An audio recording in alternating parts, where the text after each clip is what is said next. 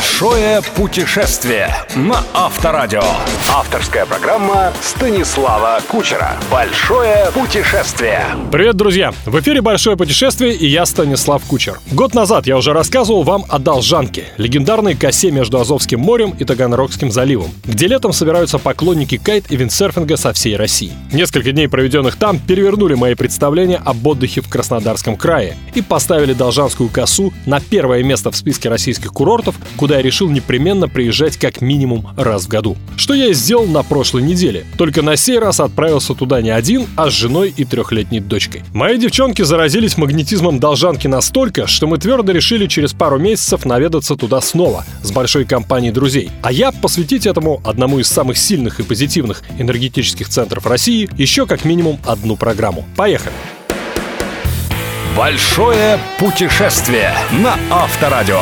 Есть еще одна причина, почему я рекомендую не откладывать поездку на косу долгую, извините за каламбур, в долгий ящик. Дело в том, что этот уникальный памятник природы с глубоким чистым морем, ракушечными песчаными пляжами, душистыми травами и пресноводными озерами с каждым годом уменьшается в размерах. И, видимо, недалек тот день, когда волны смоют его совсем. Еще прошлым летом, к примеру, на левом берегу косы у самой воды красовалось кафе «Шайба», где я уплетал кофе с мороженым в промежутках между занятиями виндсерфингом. Сейчас на его месте плещутся волны, а кончик косы, длинный перешеек, где я так любил встречать закат в компании местных рыбаков, стал раза в два уже и метров на 300 короче. Оптимисты утверждают, что фаза размыва, как это уже случалось в истории, снова сменится нарастанием. Однако тенденция очевидна. Если в середине прошлого века длина косы достигала 18 километров, то сейчас она едва дотягивает до 9. В общем, спешите, и вы обрящите. Большое путешествие. Путешествие на Авторадио. От Москвы до Должанки примерно 1300 километров или 13-15 часов автомобильного путешествия. Я советую разбить поездку на два дня, благо посмотреть в дороге есть на что.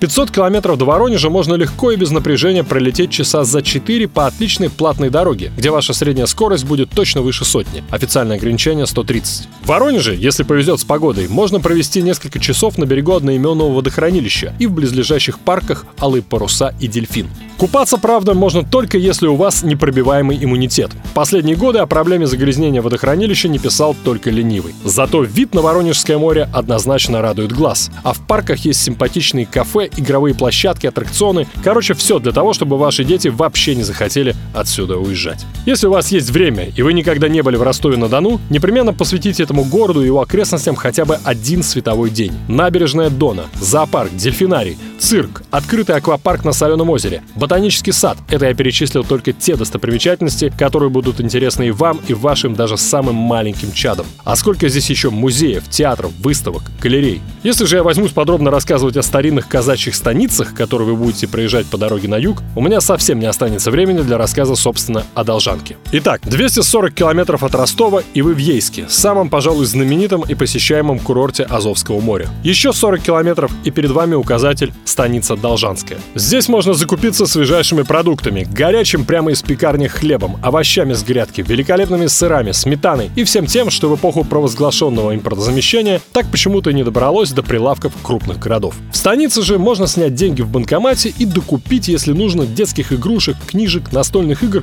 и прочих полезных мелочей, способных сделать вашу жизнь, собственно, на косе веселее и насыщеннее. Впрочем, проехав еще 6 километров по грунтовой дороге и уткнувшись в ворота с вывеской «Серф-приют», вы поймете, что это то место, где банальных, в кавычках, солнца, воздуха и воды вам будет для счастья более чем достаточно. Выйдя на пляж, вы увидите десятки разноцветных парусов и кайтов, услышите бодрую непопсовую музыку, легкий детский смех и, уверяю вас, захотите как можно скорее снять уютный номер в бревенчатом домике цвета Азовской волны от 2000 рублей за сутки, а затем отправиться на серф-станцию и встать на доску. Да-да, вы непременно захотите хотя бы попробовать. Таких примеров у меня теперь много, а попробовав, неизбежно заразитесь приятной и полезной зависимостью, имя которой — серфинг. Винт, кайт, да хоть педалборд, то есть просто большая доска с веслом. Не суть. Главное, совсем скоро вы ощутите себя не обыкновенным пляжным бутербродом, а настоящим погонщиком волн, другом ветра и паруса. Большое путешествие. Путешествие на Авторадио.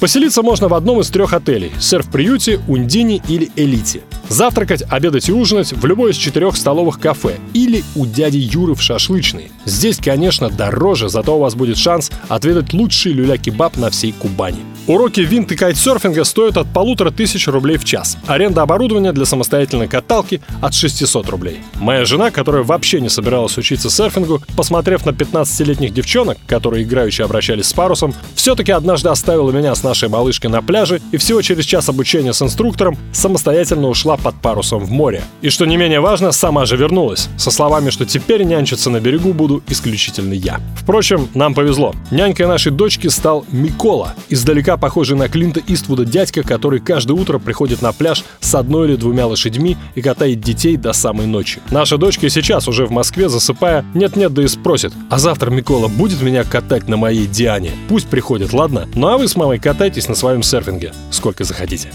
Большое путешествие. Путешествие на Авторадио. Это была программа «Большое путешествие» и я, Станислав Кучер. Не давайте себе скучать. Услышимся через 7 дней. Большое путешествие. Большое путешествие со Станиславом Кучером. Кучер дорогу знает. На Авторадио.